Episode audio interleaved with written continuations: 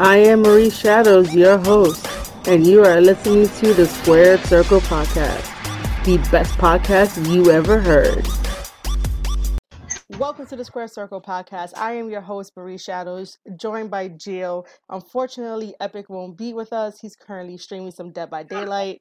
Um, well, it'll just be me and Gio uh, giving you guys our opinions on professional wrestling. Uh, here is a few updates for you guys to know. Um, Square Circle Podcast is now on Castbox.fm. Uh, all six episodes, and this episode will be on there as well. You guys can listen to everything that we have to say. Um, and we updated our anchor profile, so catch us on Spotify, catch us on Apple Podcasts, and other uh, streaming podcast platforms. Uh, we are currently on DLive. DLive is a cryptocurrency uh, streaming platform that allows you to stream whatever you want and whatever you wish. Um, we just have an overall great community here um, and stuff like that. Uh, so let's just get right into it. Um, the first thing I do want to do is uh, give uh, my condolences to Matt Tra- Matt Travis. I was gonna say Travis, but it's Travis. I can't believe I messed that up. Um, to give our condolences to Matt Travis for um, the horrific car crash that he was in not too long ago over the weekend. Uh, he was a former member of uh, House of Glory and places like BWF, like around the New York independent wrestling scene. Um, my only fond memory of him was uh, when I got to sit next to him. Uh, and I really didn't say anything, but uh, he had a lot of uh, hope in his eyes. Uh, you know, he always wanted to get better as a wrestler. Even uh, just overhearing his talks with his uh, tag partner, which I wasn't sure who it was at the time, but uh, that's my memory of him just being right next to him. Uh, so it's kind of sad that we lost another wrestler in our community. Yes, tragic, and our thoughts and prayers are with his family and that new woman within the wrestling community. Yep. Um, okay. Uh, I was gonna tweet this out that I was live. Just got hit with a bunch of notifications and stuff like that. Um, so our next topic is that we're gonna be covering WWE. Um, I have said this before on Twitter, and I've said it sometimes on the podcast that I had. I really stopped watching WWE. All of my information comes from Twitter and whatever WWE posts up in little tiny clips and stuff like that, so that way you could probably watch it. Um, I did want to go right into Survivor Series, um, if that's fine with you, Gio. It's fine. All right. So, um, let me just type this out. Uh, this is going to be like a very impromptu, weird podcasting, but you know, I have to do social media and all that. Uh, gotta do what we gotta do. yeah. So you've been you've been obviously keeping up with uh, all things like WWE, right? I have. So you're gonna have to educate me on like certain storylines because I've written down the WWE Survivor Series match card. Um, and so we're just gonna go down it. So the same way that we did the AEW full gear to give like your prediction and whatnot, I guess we're gonna do that. It's gonna be me and you. So Okay. the first one is the Universal Championship match, which is the Fiend versus Daniel Bryan. You're gonna have to give me some backstory on that. Okay, so this happened, I would say last week. Sami Zayn has been trying to recruit Daniel Bryan. Huh? I didn't say anything. Go ahead. I'm listening to you. Oh, Oh, Sami Zayn has been trying to recruit Daniel Bryan to join him and Shinsuke Nakamura. And I would say Daniel Bryan didn't give a yes or a no. The two weeks ago, Mm-hmm. during the backstage segment, um, while they were talking, the lights flicker and the Fiend attacks Daniel Bryan while Sami Zayn just runs off, not helping Daniel Bryan. Fast forward to this week, they have another segment where Sami Zayn needed an answer as far as whether he wants to join him. He tried to persuade Daniel, like, Shinsuke wants you in, Cesaro wants you in, I can help stick with us. And then Daniel Bryan said, Where were you when I got attacked by the Fiend and why didn't you help? And then Sami's response was, I had to get Shen. And then Daniel Bryan told him that I'm not going to join your group, but I know someone who can fit the uh, bill, Braun Strowman. But what Sami didn't know was that Braun Strowman was behind him hmm. while he was talking trash. There was a segment on the Miz TV with Daniel Bryan asking him, Who is Daniel Bryan? Are you the Daniel Bryan who was the leader of the Yes movement? Are you the new Daniel Bryan who's environmental science, who Mhm. cares about the world? Daniel Bryan told him that Miz TV sucks hmm and that what was interesting about that promo was Daniel Bryan said, "You don't you don't understand what it means to be passion. These people don't understand what it means to be the passion and the drive. And maybe he might be washed up, and maybe he might be. I believe he used the term something with mental being, I guess, unstable and unpredictable. Oh, okay. And that's and the only person that understands that would be the fiend with Bray Wyatt because we don't know if it's the fiend, we don't know if he's Bray Wyatt strings, and then uh Fire Funhouse appears, and then Daniel the fiend well, Bray Wyatt was talking to Daniel Bryan, trying to get him to like I wanna fight. But you know, Daniel the Bray time. Wyatt- cool. Bray Wyatt Uh-huh. um every time he every time the fiend attacks someone it's always someone that's done Bray wrong in his past Yeah, I noticed And- that, especially on Twitter. Um, he's been putting up a lot of pictures from the past. Mhm. Um, uh, I said I I noticed that um that he's been putting up a lot of pictures from the past on Twitter to like kind of has huh no i said yes he has Oh, to kind of like rekindle certain storylines, and I like that because sometimes I like storylines that kind of go roundabout. Like you know, you plant the seeds, you know, three months ago, and then all of a sudden, this is why we're here, type of thing. yeah so that was interesting Uh-huh. and he was he was trying to like and then Daniel Bryan was saying if we're gonna fight it has to be for the WWE championship he's like Bray was like okay we can play but you just have to say and Daniel Bryan Wait, um, I think No. you cut out when you said that. Uh, what does he have to say? Brian Bray wanted Daniel Bryan to say that one word. Oh, Daniel Bryan got on the mic and said no, and then everyone from the funhouse was saying yes, oh, and he kept oh. saying no, okay. and then he was, and then he was like a back and forth, and then Bray Wyatt said yes, but in a strange, creepy, twisted yes. It was sort of like he was mocking Daniel Bryan from 2000 and I believe three when they were like in a feud because he was doing the yes chant. Yeah, yeah, yeah. But it was more like a that, and that is where we have uh the rivalry set for Survivor Series. Oh, okay. Uh, do you think that that whole build-up um was smooth? Um, meaning that like, you know, it should have happened, or should we have replaced Daniel Bryan with somebody else? Um, when you think about it, I like that it was. Uh, I think the build up was smooth, but right now, who could you put the fiend against? That's like ready, or at least is higher up to like. All right, these are what the fan.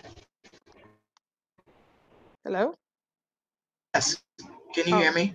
Yeah, you sort of uh you were saying the last thing I heard you say was uh these are what the fans who would you have someone who would you put against the fiend that the fans would want to see at right now on the SmackDown roster? At the moment, I would say Daniel Bryan would be a g- good choice considering that the fiend attacked Daniel Bryan because of their past history.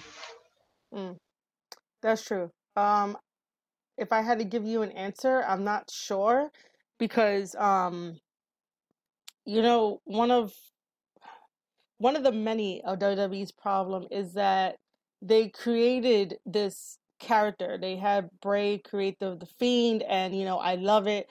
I understand what what it's from. Um, I really enjoy the fact that they made something original. You know, with the help of like creative and stuff like that. But at the same time, you introduce the world to this fiend character, this entity that you know nothing about, but you don't build another person to go against the fiend. So this is like storytelling and story writing like one on one. Always make sure that your villain has either a hero or maybe have an antagonist because sometimes the, the antagonist can turn around and end up being the hero towards the end of the story. But you need someone to like be almost on the same level as the fiend so that way we could get a good story and it'll be a deep story and it'll be like well you know this is why we did this story and this is the only person that that could combat the fiend um if i had to tell you right, right off the top of my head i'm not sure because every other person in um wwe is a regular human you know if that makes sense yes. um it does okay Daniel Bryan is a regular human. Um, you know, at one point in his career, I was, you know, a huge fan of his. Now I'm just like, eh, it's it's Daniel Bryan. You know, he has the uh, WWE stamp on him. You know, I enjoyed him more as an indie performer because you saw that passion that he has. He still has the same passion, I bet he does, but it's more toned down now than it was when he mm. was striving to like be the best on the indies and that's what i really really enjoyed about him like i loved the fact that he can go very technical and i'm a huge fan of like technical wrestling um because there's a story behind technical wrestling but at the moment daniel bryan is human you have the fiend if you want to play into it he's an entity and i don't see where this is going but then again i will say it again I haven't watched the product. Um, I will probably end up watching Survivor Series this Sunday, November 24th. Um, now, who do you pick to win this match, Gio? I am going to have to go with The Fiend because he just won the championship, and I think that it would be way too soon to take the championship off of him. But if I had to pick a replacement, oh, since oh, okay. we talked about it, um, I would go with Kane because he is a supernatural being, and the Fiend did attack Kane. So my hope is that we will see a Kane versus Fiend uh, collision down the line. Hopefully, if the mayor's not too busy. Yeah, I totally forgot about that. Um, but yeah, that totally makes sense. And um, I hope that the viewers that are listening can understand like why storytelling and why creative writers are very important in professional wrestling. Sure, you know, Twitter blew up about like, you know, wrestling is not taken as a serious sport. You know, wrestling is this, wrestling is that, just bad mouthing wrestling. But you always need somebody to tell a good story and it's a combination of like three different parties and that's you know your wrestlers which should be two and then your writer who should listen to them and try to work with their ideas and they should work with your ideas to make a beautiful story um that's totally uh you know uh cool that Gio had brought up Kane because Kane is an entity he could probably still go um you know to fight Bray Wyatt just to have a nice storytelling aspect to it. Um, because right now there's no really other person in WWE that has like a entity type feel, a superhero type feel. Um, I do know that on Twitter, like guys like Ricochet and um, Mustafa Ali will put, sort of take to the internet and be like, you know, they're sort of superheroes, and I applaud them yeah. for that. But um, Kane will be the only one that I would agree with you at the moment. Um, if anyone out there disagrees with uh, our pick, just leave us a comment. That's all we ask for. Um, That's all you gotta do. If you disagree with us, let us know. If you think there would be someone else who can challenge the Fiend, you can. That's fine. Yeah. Um, I was also going to say that I will be picking the Fiend as well to win the Keys to Championship. Uh, not only because uh, he recently just became champion. Um, I don't know what they would do if Daniel Bryan was champion. I really don't. I don't. I don't know what else they could do with him. Uh, neutral. You saying? I think he's neutral. Uh, Daniel Bryan, I think he's neutral right now because he's not really doing the yes movement. He's not really talking about the environment. He's just he's just somewhere where yeah, he is he's somewhere. trying to find he's trying to find who he is. If he's not the leader of the yes movement, if he's not calling himself the new Daniel Bryan, he's I don't know, redemption Daniel Bryan. It's gonna be interesting. It's gonna be interesting. But if And I re- think oh, go ahead. think if uh they're trying to get the fiend to be um booed because he's been getting cheered every time he attacks someone. So I think that's why they have Daniel Bryan in the mix Oh with him. God.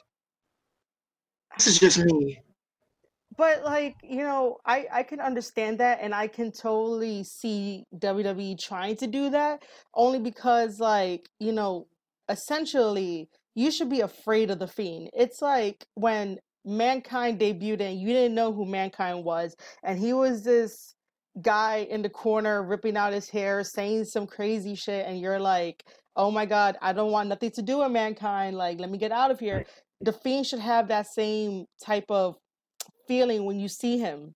But because there's the Firefly Funhouse and the split personality, you're able to like both guys, and it sort of like canceled each other out to where the fans love him because it's something unique and awesome.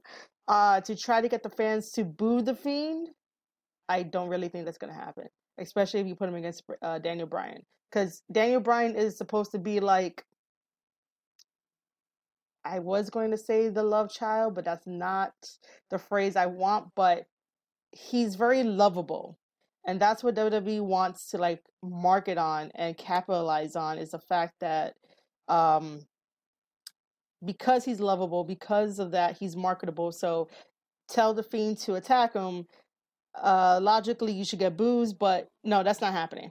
Um but yeah, uh, I really don't see Daniel Bryan taking home the championship at Survivor Series at all because I don't really know what they're gonna do with him. Um, I know nothing of what he's been doing. He he probably just might be filming Total Divas, and if that's what he's happy about, then yeah, he could do that. Total Bellas. I think he might be Oh, on sorry, Total, Total Bellas. Bellas. Uh, Total Bellas. See, I don't watch that either, and maybe we should do another podcast explaining why I don't watch Total Divas slash Total Bellas, but I do love the Being the Elite series and like Sammy Guevara's uh, vlogs. And yeah, you know, maybe one day we should. Um, only because our people can know why I like those things better than what WWE produced. Um, but that's for like Okay. another time. Um, Future podcast. Future podcast. yeah. Uh, so the next uh championship match is the WWE Championship match. Uh, it's Brock Lesnar versus Rey Mysterio. Uh, I can understand that this has an underdog type of feel. Um, and I think the only reason why Rey is in here is because of his. Because wait, who did he bring in? He brought in King Va- Velasquez, right? Yes. And, King And Cain Velasquez was defeated. Yeah, I did not. I didn't watch that match from Saudi Arabia. Like I, I, I don't know. I just didn't. I was like, it's it's, it's cringy. Um, so uh, enlighten me on why we're having Brock Lesnar versus Rey Mysterio. Okay, if we fast forward to what happened about maybe a month ago, Uh-huh. Brock Lesnar uh, arrived on Raw. He was the new, I believe, I think this was before he was the WWE Championship, and he was on Raw, and he pretty much attacked Rey Mysterio's son in the crowd, who was attending, watching as like a fan, and he attacked his son. How yes, come? Dominic. He How come he Wrestling Twitter Dominic. didn't tell me this? I feel Oh, betrayed by yeah. Wrestling Twitter. oh man, you got you got to watch how um he attacks um Dominic. Dominic, he could take some bumps. Oh, okay. But boy, did he he went to Suplex City, Oh and my then God. Rey tried. Yes, he, but you know, and then Rey tried to help um his son, but that didn't work. And then Brock wasn't done, so he kept going. And then Rey just took a beating. They both took a beating, which explains why Rey's arm was in the sling. Yeah, yeah, and I saw that. Brock Lesnar won the WWE Championship from Kofi Kingston, which was a very sad match to yeah, see Kofi uh, yeah. That that shit was stupid. I'm saying it right now. That was stupid. Everyone knows that was stupid. That was a bad call. You should have like I I tweeted it out that um it's unfair that Seth Rollins gets to have like a good footing. Um, he gets to have a good like couple minutes in the ring with Brock Lesnar in order for him to like lose the belt at that time, and then Kofi gets what five fucking seconds. How does how does that make sense? Kofi worked his whole entire career to get beaten in a matter of seconds, and it's like that's how you treat your champion. Like no, like you should have let him fought. You know, take out the legs or whatever, and then realize, oh shit, you know, I maybe today is not my day, and this is why I couldn't best Brock, Brock Lesnar. You know, It's, it's But- like go ahead. you know, it's like Brock Lesnar. Okay, you're fighting Brock. F5, you're done. But when you're the WWE champion representing SmackDown and you premiere at a new show, how does it how does it look that you're the former champion but you didn't really have your best match? And he probably could have had his best match had it been done that way. But long story short, Uh-huh. Rey Rey comes out with Cain Velasquez, as Paul Heyman said, um, the ghost from Brock Lesnar's past from his UFC days, and he's pretty much avenging what happened to Rey and Dominic, which I believe is like his godfather in that angle, and that is why Cain Velasquez Oh my god. was interjected into that feud, which they could have done without the championship. You, you didn't need the championship, but okay. yeah. But Paul Heyman explained it too. Paul Heyman explained why uh, Cain Velasquez got the opportunity to fight Brock this week because Brock requested that. So yeah, that's why that Mm. whole mess. Oh my god. Oh, that match Yeah. is that match is also a no holds bars Yeah, for Survivor um. I read that, and uh, I had wanted to bring up uh, Bubba Ray's uh, tweet. Um, he was saying that like uh, I'm gonna paraphrase it, but like you know the phrase "no hold, no hold barred," right? When he put in like quotation marks, I was able to see it, and he was saying that it's so outdated that like you know we should just stop using that and just be like no DQ. Uh, only because it's like uh, no move is really barred. You could do whatever move you want. Cause like if we really think about the phrase no hold barred, that means like, you know, um actually no, I think I'm I think I'm saying this all wrong. And before I get heat on me, I'm just gonna say that like he brought up an interesting thing for me to think about, and I have to go back on Twitter and find his freaking tweet. But I really do think that they probably should have just said no DQ. Um, I think Makes sense. You can't get disqualified when if you use weapons. Anything goes yeah, type of thing. Um, I really do think that uh we should eventually just go to no DQ and just sort of phase out no holds barred, um, in a way. But we'll talk about that like on another podcast to break certain things down because I like Yeah. I like doing that kind of stuff. Um, so who do you see going over? Do you see Lesnar keeping the championship or Rey Mysterio uh winning it? Mm, the underdog story of Rey Mysterio. Oh yeah, that's such a long history Uh, too. Yes. Uh, could Rey shock the world? It's a possibility.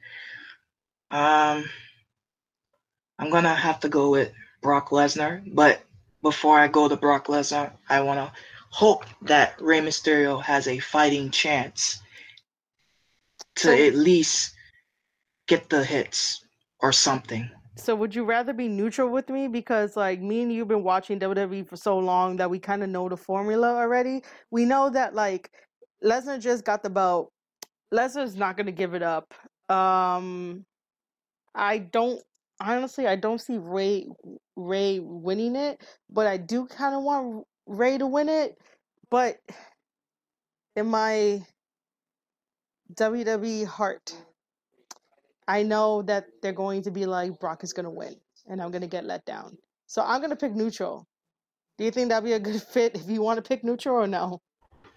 I'm neutral for the whole Brock Lesnar Rey thing. All right, cool. Um, just so that way, like you know, it can it can be fair because WWE tends to do this a lot, where like you know they have the underdog in a match and you build up the underdog. Everybody knows like Rey Mysterio's story, so um, you know you sort of like want him to win, but then WWE sort of like fucks everybody over, and they're like, no, we're not gonna have him win.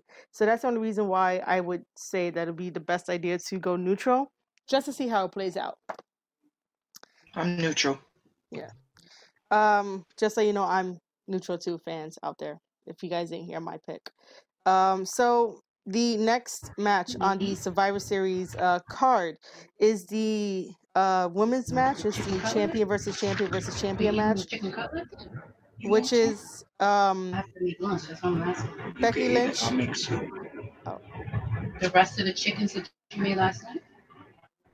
Because you have two chicken cutlets. I'll have that tomorrow. The chicken cutlets? Some of it. There's only two. Okay, have it, have it. No, no. Hello. Yes, Yeah, I sort of. I'm here. I know I muted you towards the end because uh, your your buddy is was on stream. Just so you know. um. So Sorry. it's cool. So the next one is the Becky Lynch versus Bayley versus uh Shayna. Um. There's no stipulation in this match that says that if one female pins the other female, they're gonna get they're gonna like switch titles, right? No, ti no championships are on the line. Just who's the better brand.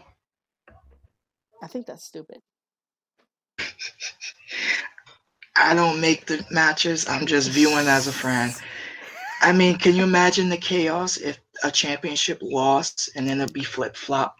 Yeah, but like imagine the so imagine the stories that they'll be able to tell to be like, well, look, um, if Bayley was able to pin Shayna, she gets to finally dethrone Shayna and become NXT champion. And what would that be? That'd be her second NXT championship won if that was the case, and then she's still a SmackDown champion. And she could be like, well, you know, now she's Bayley two belts from two different brands, and you know she's better than everyone else. It will it will create a nice story and a nice arrogance that sometimes the women probably need to have and stuff like Oh, she- that.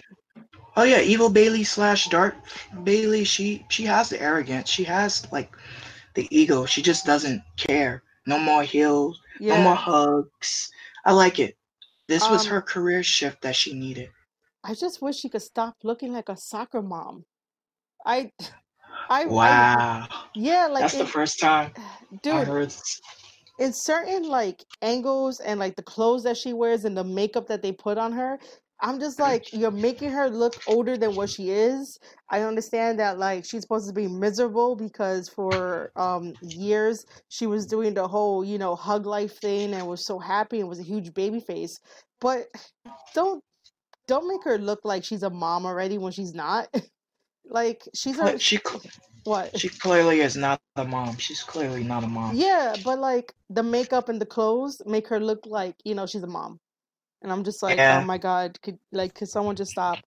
Um, I did notice that on Raw, uh, they were doing I guess they were doing like this uh four horsewoman thing back and forth, um, where like uh security came in and security told Becky and Charlotte to back away and stuff like that. So Charlotte leaves. Um, and Mhm. then Becky stays and gets up into one guy's face and like punches him. And I'm like, why did she need to punch him? You know, she doesn't always have to be a last kicker. She doesn't have to always be a fiery woman. Like, how does that get your point across and stuff like that? I understand that they sh- that she couldn't fight the other women, but why? It makes no sense. I'm just like, oh my god, there's certain things that they need to change about Becky Lynch's character, and you know, maybe one day I can hang out with her and be like, okay, maybe you're not like, you know, all that To know, fiery.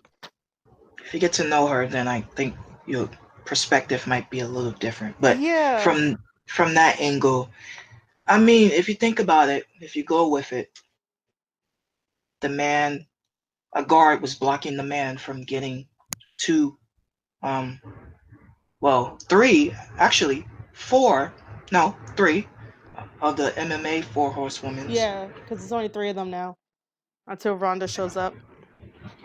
which I think could be soon. Oh, This is my own thing. uh, I'm thinking. You didn't like that? Um, she decked the security guard. yeah. Um, I know that your favorite is Becky Lynch and Bayley. Um, Hmm? I was saying that I know that your favorite is uh Becky Lynch and Bayley. Um, and that you also like uh Shayna as well. Um, I really think that despite the fact that I'm not a huge Becky Lynch fan, um, the way that they did this uh story, the build up was uh, you know, pretty decent. It was cool. Um, it gets eyes on the woman, which, you know, uh that's always a good thing. That's always a plus. Um, and these are the three like best women to like fight. Becky, uh, sometimes I'm not too sold on what she does, uh, but altogether it is um good all round and stuff. Um, who do you see as winning uh this champion versus champion versus champion match? Evil Bayley. Evil Bayley. Yes, I'm going with Evil Bayley because she has been overlooked and she's tired of being overlooked. And I think she will do anything to win, and that will help her and the SmackDown brand. I don't know who will be taking loss, but if I had to pick somebody, I gotta go with um Evil Becky. I mean Evil B- Bayley. Well, wait, she, but ba- but Eva Bayley is your pick to win. So you think that she will get end up losing? No, no, I made a Okay. mistake. Yeah, I That's was why I like, said evil. Yeah, I caught myself. I was like, wait, no, yeah, that didn't make Bayley. sense. Yeah, So I'm wait a going with minute. Bayley. You're going with Bayley Yes. to win, right? All right. So then here, here's my next question. Uh, does does Bayley? Uh, who- does Bayley pin? Does she? Do you think that she'll pin Shayna or she'll pin Becky Lynch? I'll say she probably will pin Becky. Oh, that's that'd be interesting. No, I could see that happening. I could you see that. Uh, go ahead. No, I would say I say I could see that happening because um you know I think those two would be so focused on each other. But if if they're gonna end up being so focused on each other, uh Shayna could come right in and um do a submission on somebody while the other person is out. You know that that's a, that sort of thing. Yeah, that's always true. You don't Yeah. uh can't count her out, and then you don't know if. Well, she has a busy night because she's going to be in War Games Yeah. Um. Which. Yeah. By the way, um, the the website that I got the match card off didn't even put the War Games thing on. Um. So my pick, I'm gonna stay neutral, only Mhm. because I think that this is a powerful story, despite uh Becky Lynch saying that she doesn't care about brand supremacy and stuff like that. You know, she just cares about if you have a problem with her, you know, you step right up, you you know, come to her face and like you fight it out. Um, but I think it's a powerful story that they're doing, and that's a that's a plus for WWE. Um, They're actually putting more, a little chunks of their women's division. They just need more of that because they have so many talent. they do. Um, They just don't use them. And you know, we could argue about this forever on um Twitter and stuff like that, and people have already done it. The only reason why, like, you know, WWE doesn't necessarily utilize everybody is because they have to worry about TV time and what gets what and this gets that. But like mainly WWE is like a lot of backstage segments, a lot of um you know, interviews and stuff like that, and sometimes not enough wrestling, not enough uh, performance time in the ring. Um, and I think once they start changing that up, they'll see they'll see a difference. Even if like wrestling Twitter still fucking complains. Um, They're, gonna get playing regardless. yeah, they are. That's what, That's what they do. what they do. It's Um, their thing. So the first um team match at Survivor Series, because Survivor Series is known for team versus team. Um, Uh, yes. so what I have here is that I don't have the the NXT team because I don't think it was announced, or was it? We talking about the uh captains teams? Yeah, because like Team Raw has, you know, Rollins, McIntyre, uh, Owens, Ricochet, and Randy Orton, and then SmackDown has Roman Reigns, Ali, Braun, King Corbin, and we're gonna call him Gable. I am not Yes, gonna yes. like. Thank Uh, you. I'm not Thank gonna- you. I, I'm not. I'm not gonna do that. But his name is um, Chad Gable. Chad Gable to us. Chad Gable, guys. Chad Gable. Even though I Chad know, Gable. even though I know that he's loving uh He the went- fact that he um you know loves the new name, it's uh Chad Gable. Gable. Always Chad.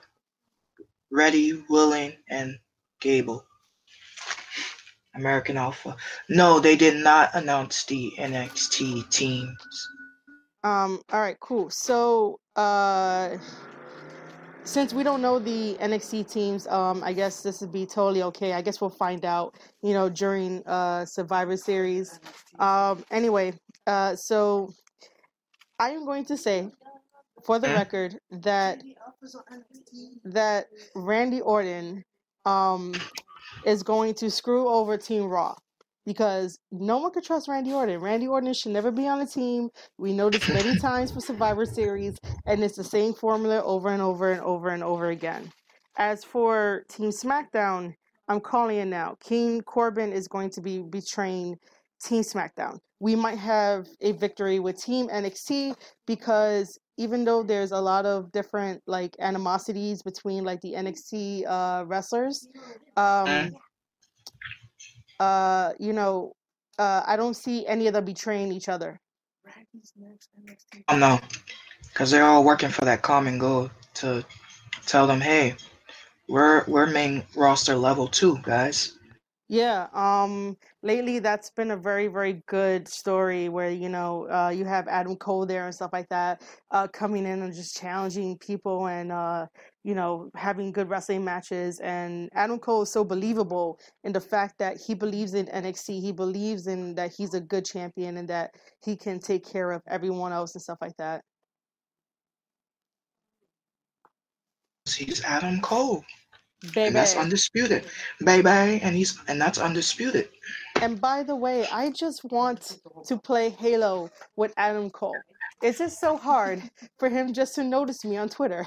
I will probably cut this out and just put it on Twitter um, and be like, Adam Cole, I want to play you in Halo. That's all I want to do. That's all I want to do.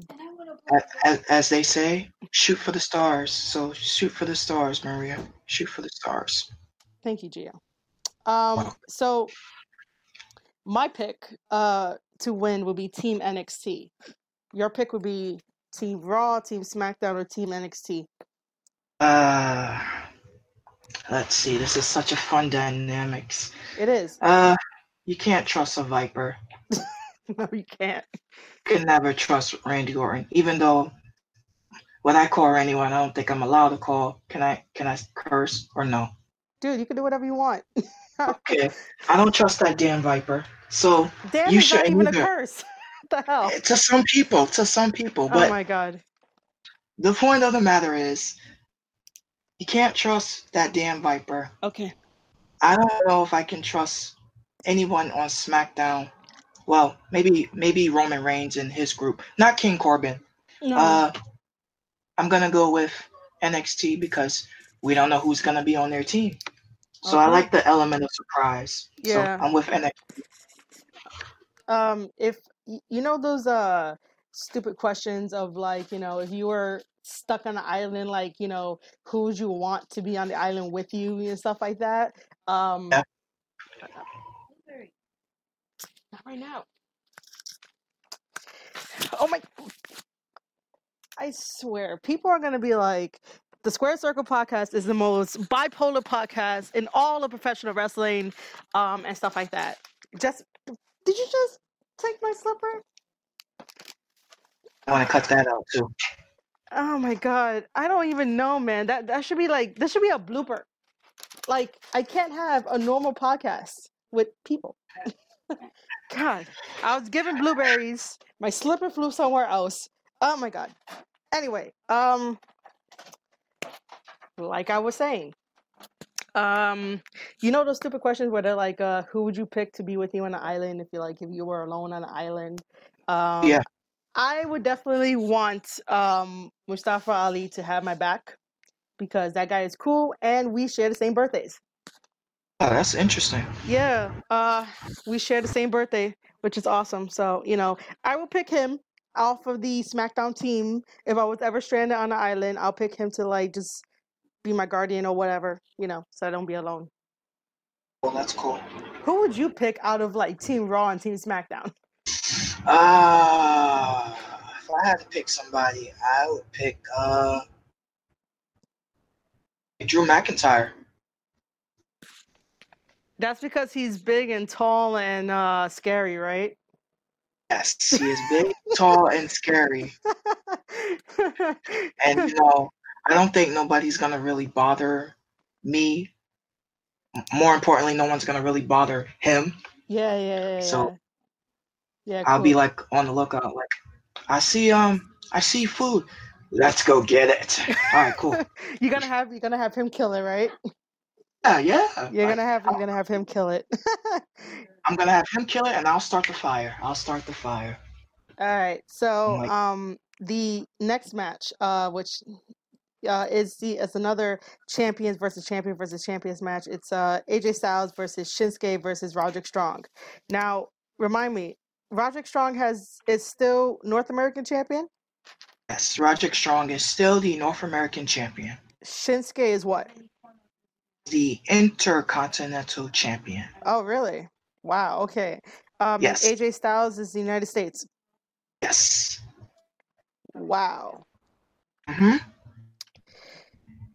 Wow. Um, that's a pretty good uh team of champions there. Um, this should be like an A plus match. Um, if it's anything lower than an A plus match, it's WWE's fault. Um, because AJ Styles is still great. Shinsuke, uh, if he ever gets to use his like full potential and stuff like that, it'll be great. And Roderick Strong, I've seen this guy wrestle live. Um, I was part of the ring crew for Evolve, and I got to see him, and I was cheesing. Uh, he's a pretty he's he's a, he's a sweet dude. He's a sweetheart. Um, that's the same day that I met Chris Hero, and Chris Hero has the most softest hands in the business. Um, yeah, he has the most softest hands in the business. He's like a big, a big teddy bear. Um, just because he, you know, he had to gain weight because of his um his back problem. Um, but uh, this match should be like an A plus. Um, I'm I'm doing the podcast. Stop.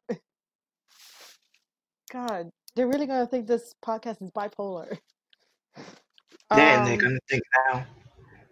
um, so do you have any uh insight as to why we're having AJ Styles versus Shinsuke versus Roderick Strong? Is it another brand thing? It's a brand thing. That's pretty much what Survivor Series is all about. Which brand is better than their brand? So, uh, Styles, Nakamura, and Strong have not really interact with each other within have these not. invasions, which is kind of cool because when we do see this match, and hopefully the match goes on to be like one of the show stealers, It better. we can just be blown away. We can just be blown away. I don't know who will win. I don't have a winner. I am just gonna watch this beautiful match with these three talented wrestlers. So I'm neutral. Um, all right, so I'll put I'll make a I'll make a note of that. Um, so uh I can say that uh AJ Styles and Strong have um basically met each other before in the Indies. You still with me? Yeah, you're still with me. Yes, Okay, I'm cool. still with you. Um, so AJ Styles and Roderick Strong um, have in the Indies. They are great um, wrestling together, um, you know, against each other and stuff like that. Adding Shinsuke to the mix, mix is a little bit different, only because I don't know if Shinsuke ever ran into Strong uh, during the Indies or even in Japan. But I do know, obviously, I think AJ and Shinsuke. Yeah, AJ says yeah. I watched that match. Why am I doubting that? AJ and Shinsuke met in in New Japan, wrestled, and um they had an awesome match. Um, I just hope that WWE does not fuck it up. Um, I am actually gonna go neutral as well, only because of um I like these guys. Um, I like Shinsuke, even though I want to see him uh do his New Japan wrestling style rather than like the WWE style, but like I really can't pick a winner. AJ Styles is um really good, Shinsuke is good, and Roderick Strong is good. So I'm I'm just gonna go neutral with this. Um what I don't have on my notes, which I'll show you guys.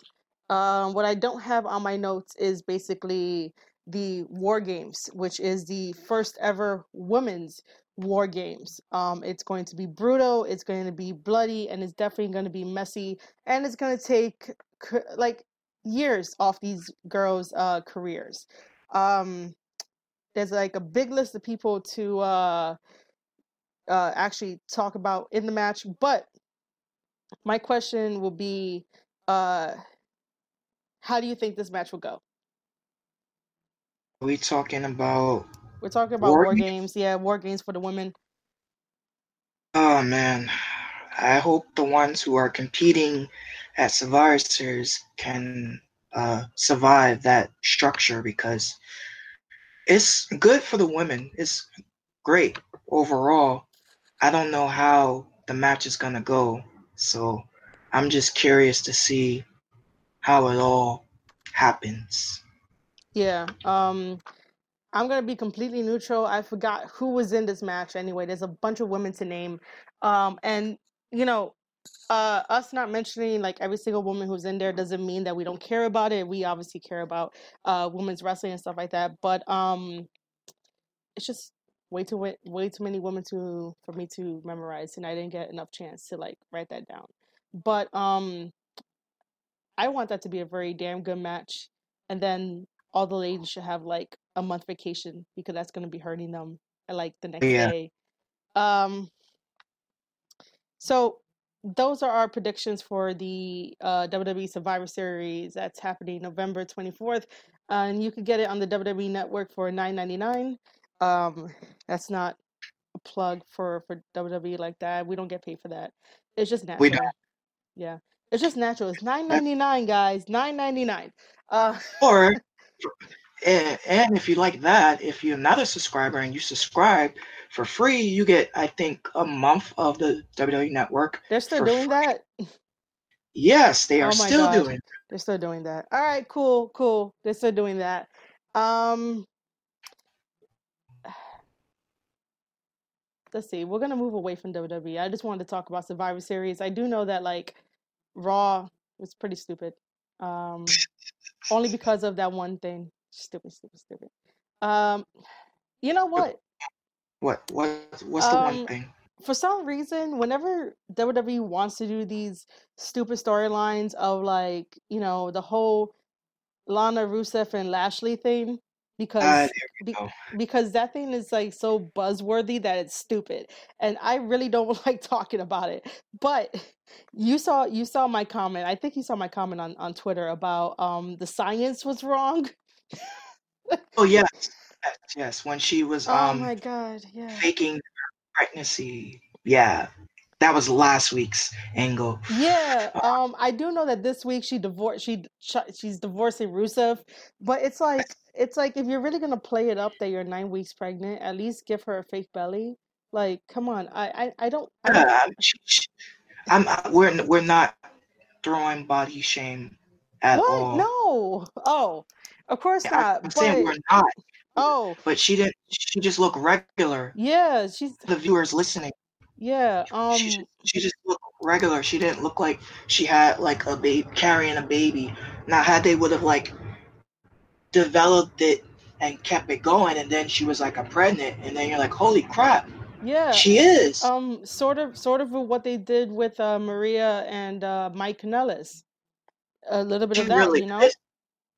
Yeah, but she really Yeah, she is. Uh, She Right. was, yeah. That's um, but but you know the way that they shot certain scenes and whatnot, you know. uh, But we all knew that she was pregnant, but like you know something like that. But yeah, I just wanted to bring it up that like the science was wrong. Like not only can WWE not write properly, they can't get their science right. And Vince has two kids. Come on. Did you watch NWA episode five and six? So six. Oh, okay. I haven't Um, checked out seven. Oh well, I mean seven already premiered, but um, um, so I'm just gonna go quickly through episode five. Um, Wait, say that. ag- Say that again. I said it's probably just me and how. YouTube messed me up. And Probably. Did you yeah. say what happened at the end? Uh, I mean, I saw what happened at Uh, the end. I wrote, I took notes. Colt Cabana. yeah, Colt Cabana won. yeah, I saw that. I saw that. Um, so in episode five, you know, Colt opens up with a promo, and then like he talks for a little bit, and uh, I think that's the time when Ricky Starks came. No, Ricky Starks came in like in episode six for that. Uh, Aron Stevens is back. Yeah, that was Stevens. six. Oh, okay, so Aron Stevens is back. Uh, he uh has like a brand new gimmick of that you can't Yes, look him in he is eye. back.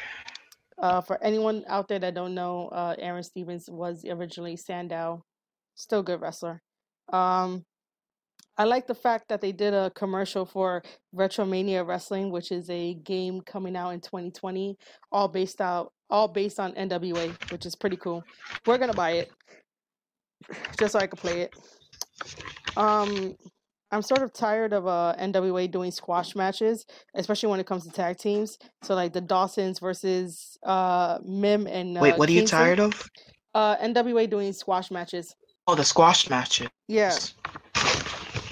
So like um you know the You want to see like some Um, I'm, stories? yeah. Um, I don't want to see the Dawsons every week uh squashing like smaller guys that I don't know of. You know, I really don't want to do that. I really don't want to see that. Yeah. Um, Yeah, I have no clue who um these guys that they're just bringing and squashing yeah, left I and right. I don't know either. Um, and then But I guess that's like that's that's like the monster hills. Yeah, I guess so. They they really are. Um, and then after the tag team match, it's uh Eddie Kingston and Homicide, uh, known as the Outlaws, come out and confront the Dawsons and be like, "Hey, let's have a match. You know, uh, we'll put our title sh- opportunity on the line and stuff like that." But then the Dawsons are like, "Well, think about it," and I'm like, "All right, that's like the oldest thing in, in the book. Cool." Uh, the next was uh the the women's matches. Um, every time a women's match happens, it's always ten minutes and I don't like that, but I understand why it's 10 minutes. Um, it's just that I it gets rushed and it gets sloppy whenever Which it's 10 minutes. Um, I well, first I was just mentioning like uh generally the female matches that NWA has, but the ax the Ashley Vox versus uh Thunder Rosa uh was pretty good and okay. Uh Thunder Rosa is um, you know, a force to be reckoned with in the ring um and stuff like that. Uh Thunder Rosa came out the winner. Um and she her finisher is a double foot stop to the back. Um eventually someone's to get hurt. But, you know, Thunder Rosa is a is a really good um wrestler and she she's cool. Um and then at the end of that one Marti Belle comes out to confront Thunder Rosa and uh Thunder Rosa leaves the same way that Marti Belle left Thunder Bell? Rosa the last in episode 4. Hmm? Uh, and then we think that you know Thunder Rosa went to the back, and then Marti Belle cuts a promo. Allysin Kay comes out. She is the NWA Women's Champion.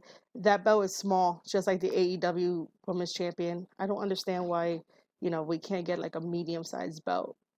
I know my waist is not tiny, so I need a medium-sized waist belt or championship because you know certain promoters don't like to use the word belt. Um, True. Other than that, uh, Thunder, Thunder Rosa comes back out to attack Allysin Kay, and then you have Marti Belle uh, coming in to. You would think that she was going to help, but then she also uh, beats up um, Allysin Kay. Listen, Um, what happened?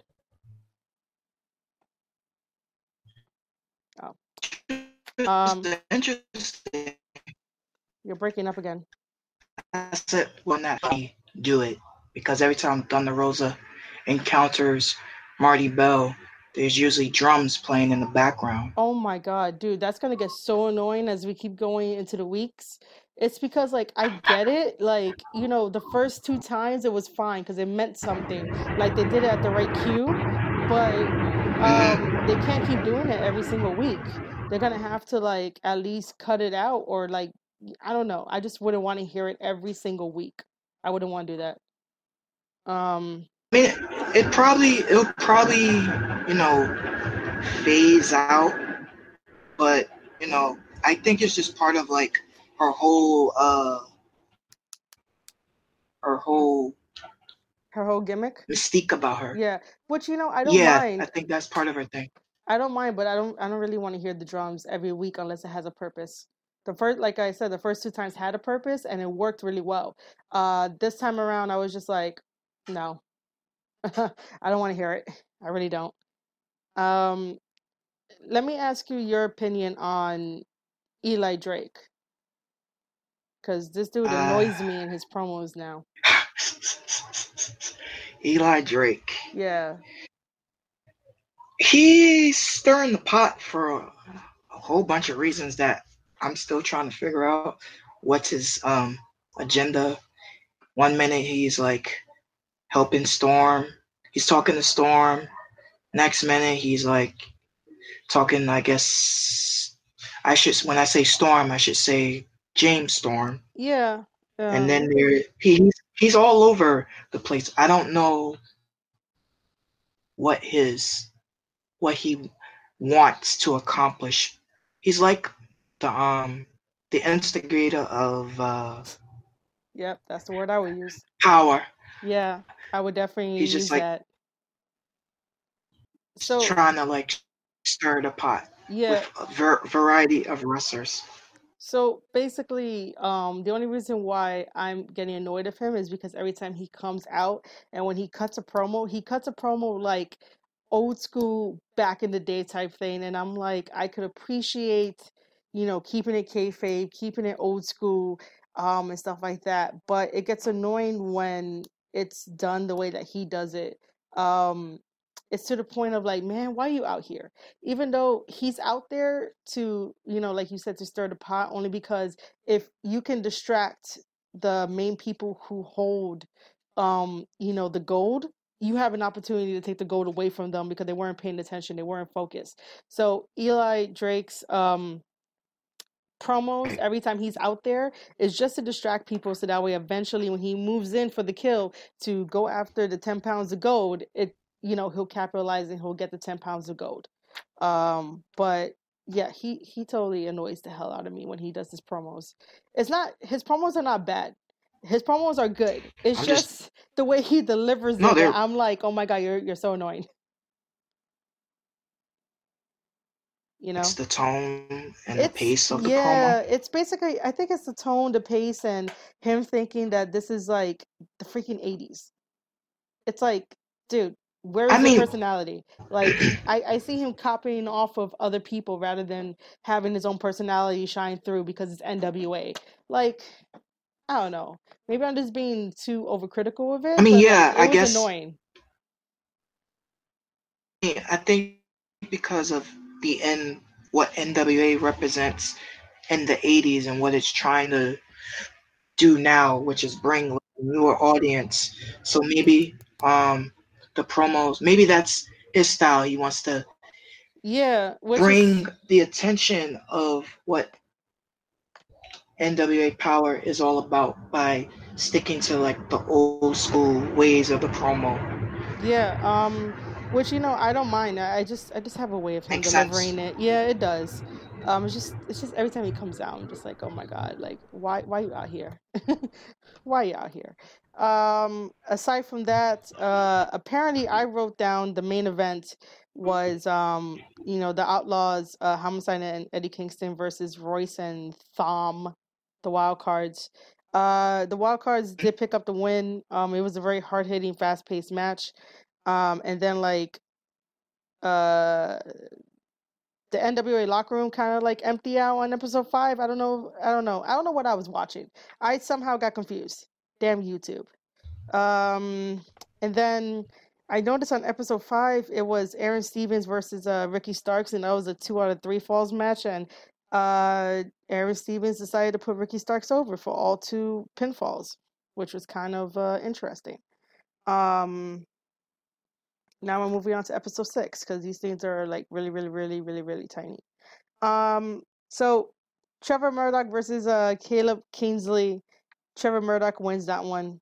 You know, these matches are like five minutes, not even like full things. Uh Aron Stevens does another promo. He talks about how he's uh retired not retiring from professional wrestling, that, that he leaves NWA, he wants to go back to Cali to do movies. And I'm like, dude, whatever. we still love you. Um Here, you're breaking up again. I'm here. All right, cool. Um, and then the tag team match. It was they actually had a women's tag team match. It was uh Thunder Rosa and Marti Belle teaming up to fight uh Crystal Rose and Brooklyn Creed. Um, I do not know who Crystal Rose and Brooklyn Creed are. Um, I do know who Thunder Rosa and Marti Belle are. Um, it was a fast, quick, uh, pace match. Um, this is why sometimes I don't like the women's matches being 10 minutes. Um, I wish one day when NWA gets, you know, a little bit better, um, they'll, you know, instead of having an hour long YouTube show, they'll have like maybe an hour and a half. I really do want the women to um get more time only because I don't know many of these women. They have a lot of uh interchangeable faces coming in and out of NWA. Now that we're up to like episode 7 and I don't know any of them except for like the main ones you hear. So like Marti Belle was on the WWE Mae Young, right, Gio? It's part of the uh first Mae Young Classic. Oh, okay, okay. Um, and then after that, Marti Belle did some other work in the Independence, and then uh, Thunder Rosa is known. Um, if you ever watch uh, some Sammy Guevara vlogs, uh, she's on there, and you know they both hate each other, hate each other with air quote air quotation marks. Um, either way, uh, Thunder Rosa and Marti Belle pick up the win, and then Thunder Rosa starts talking in Spanish, and I think that's a really nice dynamic to have Thunder Rosa and her mystique of uh, talking in Spanish, and then Marti Belle just translating and stuff like that. Um, it makes it that much easier. Um, there was this weird that what? promo was that promo was very beautiful with the translation Yeah, that um it was. I would agree with that. and everything. I was like one um best line of the day for me. Yeah, And because I'm a Marti Belle fan, so yeah. Um, they're both really good athletes. They're really good. They just need more time to Mhm. shine on the NWA TV. That's all they need. More time to shine. Um, I I don't even know if I want to talk about this match, but Dan Parks versus the question mark. I can't believe they actually did a character called the question mark. That yeah, I'm just like, why is that a thing? I think the crazy thing is question mark is getting over this I don't know who he is. But you know, it's a question mark. Oh my God. You, you, you know you, you know what I wrote down on my notes? WTF. That's what I Did wrote. you right? I wrote WTF. Um, the winner was definitely. Oh definitely man. Um yeah, the winner was definitely the question mark. I don't understand why. Haha. But WTF. Um and then um I do want to talk about that, yeah, uh you had mentioned earlier that um uh James Storm does lose the belt to Colt Cabana. Is the Okay, so what belt does Colt hold? Is it called the National Championship or the North American Championship? The national. The National? All right. Um, you know, I can double check later on and let yeah, we'll probably double check. It's either it's either one or the other one, the National Championship or the North American Championship. I I couldn't remember, but it's a big freaking belt. Um, it's a big, it's a big belt. I'm just like, wow. Um, all right, so that It's is. red. Is it red? It Yeah, might be it's red. It's red. It's a red belt with gold plating on it. Um, and Colt has it now. Uh, so that was the quick wrap up of NWA. Um, NWA still brings a smile to my face. Um, you know, um, it's still a development. Um, it's going to get better over time, uh, especially when they have more resources and more time to display like everyone they have. Um, the the format is good too. Um, you know, I just want women's matches to be a little bit longer so I could get to know the women. Most of the men that's on there, I could tell, I could understand their story, and I've seen them before. I've seen Colt Cabana. I've seen him wrestle live a couple of times. Uh, I understand Nick Aldis. I understand Eli Drake. I understand Homicide. Met him in real life. He's a cool dude. Um, you know, I understand Eddie Kingston because you know he's from out here in the Bronx. Like I, I know how I know how he is. Um, yeah. But like for the women, you know, I don't know. You know, you get them. You yeah, get I get them. But for the women, I don't know them as much, and I want to get to know them. So that's the only critique that I have about NWA is to have the women have more matches or have about a behind the scenes look at the women so that way they could tell their side of the story and I could like sort of follow along like that. You know, even if they don't get the time on uh the YouTube show. AEW is already up to episode seven. Uh, the Squared Circle podcast. This is episode seven. Um, and I had named this podcast um, AEW is like anime. Um, it did not hit me until I was watching as I was watching the opener that AEW has. So when AEW opens, um, it's basically a video package of updating us on Kenny Omega's health uh, after Kenny Omega had a very hard fought, um, lights out match with uh, Jon Moxley. Um, and, um, you know, uh, Kenny is uh, broken and stuff like that. He's beat up. And of course, my heart breaks for that because I can't, I, I don't want to see a good person like that, like totally beat up and have a black eye and all that. So, you know, um, so I felt, I, I felt that. And then the opening match is Jon Moxley versus uh, Michael Nakazawa, which I was not expecting because I don't think they advertised it. They were they were just saying that you know Moxley is gonna be on AEW Dynamite. I didn't expect this match to happen, and then when Nakazawa like grabbed the baby oil and tossed the baby oil aside, I was like, everything like just clicked in my head story wise of like why they do certain things and why you feel the emotions you feel with every single person on the roster. It's like an anime. Um, mm-hmm it's like an anime. You get so attached to certain characters because of the powerful storytelling that it's like, wow, now I understand. Like, you know, finally Michael Nakazawa is not playing around because his best friend Kenny is hurt. And who was the person that hurt him? Jon Moxley. So he threw away the baby oil so that way he can have a serious match. Unfortunately, um, it wasn't that long of a match, which was really bad. Um, but it's very short. Yeah, it was very short. Um, Jon Moxley picks up the win by doing the uh, the paradigm shift. I might be pronouncing the name wrong, um, and stuff like that. But paradigm paradigm it's, shift. It's paradigm shift, right? Okay. Yes, paradigm I to- shift. I totally wrote it wrong in my notes. Um, so so you know that that sort of kind of like crushed me where uh Michael Nakazawa didn't get the chance to fight for Kenny in a way, but um, you know, I understood it, and that was a turning point where I want to name this um, AEW is like anime and stuff like that. Um, and also, uh, earlier in the day, I was talking with uh, indie wrestler uh, JD Alpha, who will eventually be on this podcast. Um, and he had mentioned something interesting to me, and I never really gave any type of like negative feedback for AEW, but this is really not negative feedback.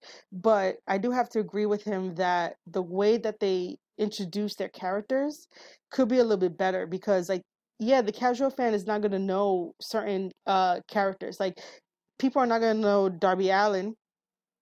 Uh, I met Darby Allin, uh, and he's a really cool person, and uh, he stood, you know, the test of time against Chris Hero during his match that I saw live, and I was like stuck to the match, like very glued to it. Uh, JD Alpha knows him because you know JD Alpha is in the business, um, but you know he was right in mentioning that um, AEW doesn't really build these guys up. It's like you have to be a hardcore fan, an underground fan, a fan that's been following for years to know who these guys are. And sometimes that sort of does hurt the product and hurt them. Um, but the way to fix that is to still do the Cody Rhodes segment of the um undesirable to undeniable kind of thing so that people can understand who they are or just do another um like have them in like you know the being the elite episodes have them on bt mailbag or whatever or just have them do their own promos their own vignettes so that we can understand like who they are. Um but with that conversation that's also why i thought it was like an anime because in anime they don't really reveal their whole entire hand about every single character. You have to learn their story arc as you go every single week. So this is why episode seven of the Squared Circle podcast is called AEW's like anime. Cool. Um, but you see where I'm coming from, right? Look at how AEW and anime is similar, or at least how they go about it with their storytelling and slowly um building up these characters without uh, knowing that much about them, but we're getting to learn about them each and every week. Yeah. Um, and then right after Jon Moxley, um, you know, uh, wins his match, he uh doesn't he gives out an open challenge. Um, I won't spoil that yet. We'll go we'll go through the thing. After that, it is a tag team match. It is the Dark Order versus Jurassic Express. Um, Jurassic Express is made up of Jungle Boy and Marko Stunt for this um, tag team match. Um, I am like highly impressed with Marko Stunt. Um, and you know, for those of you that have been hearing all the podcasts from like one through six, uh, it should have been uh maybe episode five or four, where I completely defended Marko Stunt because everybody on the internet was giving him shit about his size and just you know just giving him shit about everything else. But he he knows what he's doing uh, even for his size, he's able to manipulate it, and um, it works really well, and it looks like really cool.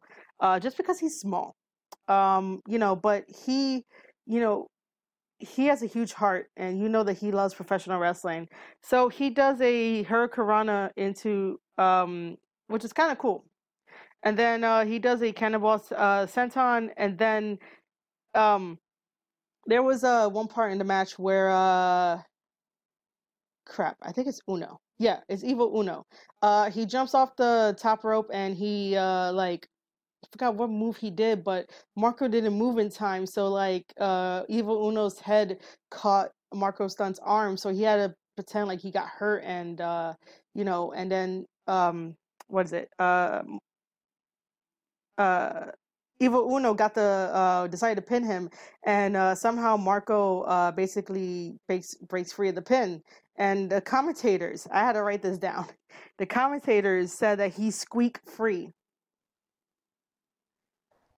That sounds very Squeak. funny, doesn't it? He what? He squeaks free. That does sound very funny. I, I had to write that down. I was like, what? He squeaks free? like, come on, guys. Um, so uh, Marko also does a 450, and then he does. Excalibur said that he does a Dragon Rana. I don't know if he did. He didn't really do a Dragon Rana. He just did a, another Hurricanrana, but it looked cool from the 450 splash into the freaking um Hurricanrana. So that dude has some moves, and he's very underrated. Um, Jungle Boy does a black a backflip uh, with his knees landing on the um the opponent. Um, it must have been yeah. It was the uh, what's the other guy's name? Um, It's Evil Uno and Gary. Is that his name? Oh my god. Oh, Uh, Gary. I don't know. I don't know if it's Gary. Since his No, Gary doesn't. you got an evil Uno, can we just call him evil? It's I'll call him evil Gary. It's it's Do- okay. Dose. Something like that. Those as Damn it. Okay. as in two. Yeah, Dose that's in too, man. Um so he does that. Um So then after after a really hard fought battle, uh, the Dark Order wins. Uh, they pin Marko. Um, and then, you know, Evil Uno speaks, and I was like, oh crap, he could speak. Um, and then he basically this. tells I, I I forgot I forgot if he spoke. I was like, oh shit, he's speaking. Um, he tried to convince Marko to come over to the dark side to be a creeper, and I'm like, this whole creeper thing needs to stop. It's like so bad. I think it's because like my mind goes like straight into the fucking gutter, and I'm like, I don't want a creeper to touch me ever, like ever. Well, yeah, Um, and the idea that creeper, you know, the, out of all the names you could have been picking, you Yeah. chose creeper. Yeah, right. Yeah, like out of everything you try, you choose creeper. Like, no, I don't want, I don't want a creeper to touch me. I don't.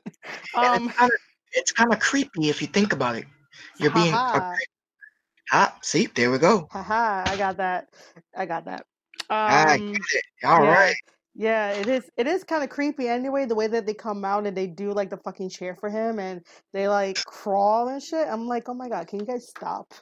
Like, you know, Well, they're, just, just stop. they're the Dark Order, so they're from, they're from another they're from another world. They are. They're I not don't from know. here.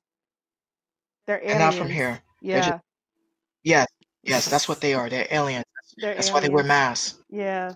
Yeah, Uh, that's that's why you have to join their um creepy society world. yeah, and that's what uh, uh, Evil Uno was doing for uh, Marko Stunt, but then Jungle Boy was like, no, he's gonna be Babysaurus, and then like the creepers attack them, and then Luchasaurus comes out. Luchasaurus gets like a huge freaking pop, man. Freaking love that guy. I love him. I love him. I Not because he's a dinosaur, oh but okay, maybe because maybe because he is a dinosaur. But it could be the mask. I'm like I'm drawn to the mask. I like yeah, like. um, everything works for him, man. Mhm. Um, I was gonna say that eventually I want Jurassic Express in our like Jurassic Park series. Um, if you guys don't know, I'm part of Ravage Lands as well. I do this on the side because I love professional wrestling, but on the side, um, me and my team do a bunch of gaming videos. We did a huge thing of Jurassic Park, and I really do want Jurassic Express to be there with us. That'd be hilarious. It'll be great. Um, we gotta book it. Um, anyway, It'll uh, be something to work on. Yeah, it would be. Um, moving on to the next match is a triple threat. It's Shawn Spears, aka Perfect Ten, versus Peter Avalon versus Darby Allin. Oh my god. Um, why does Peter Avalon keep losing, man?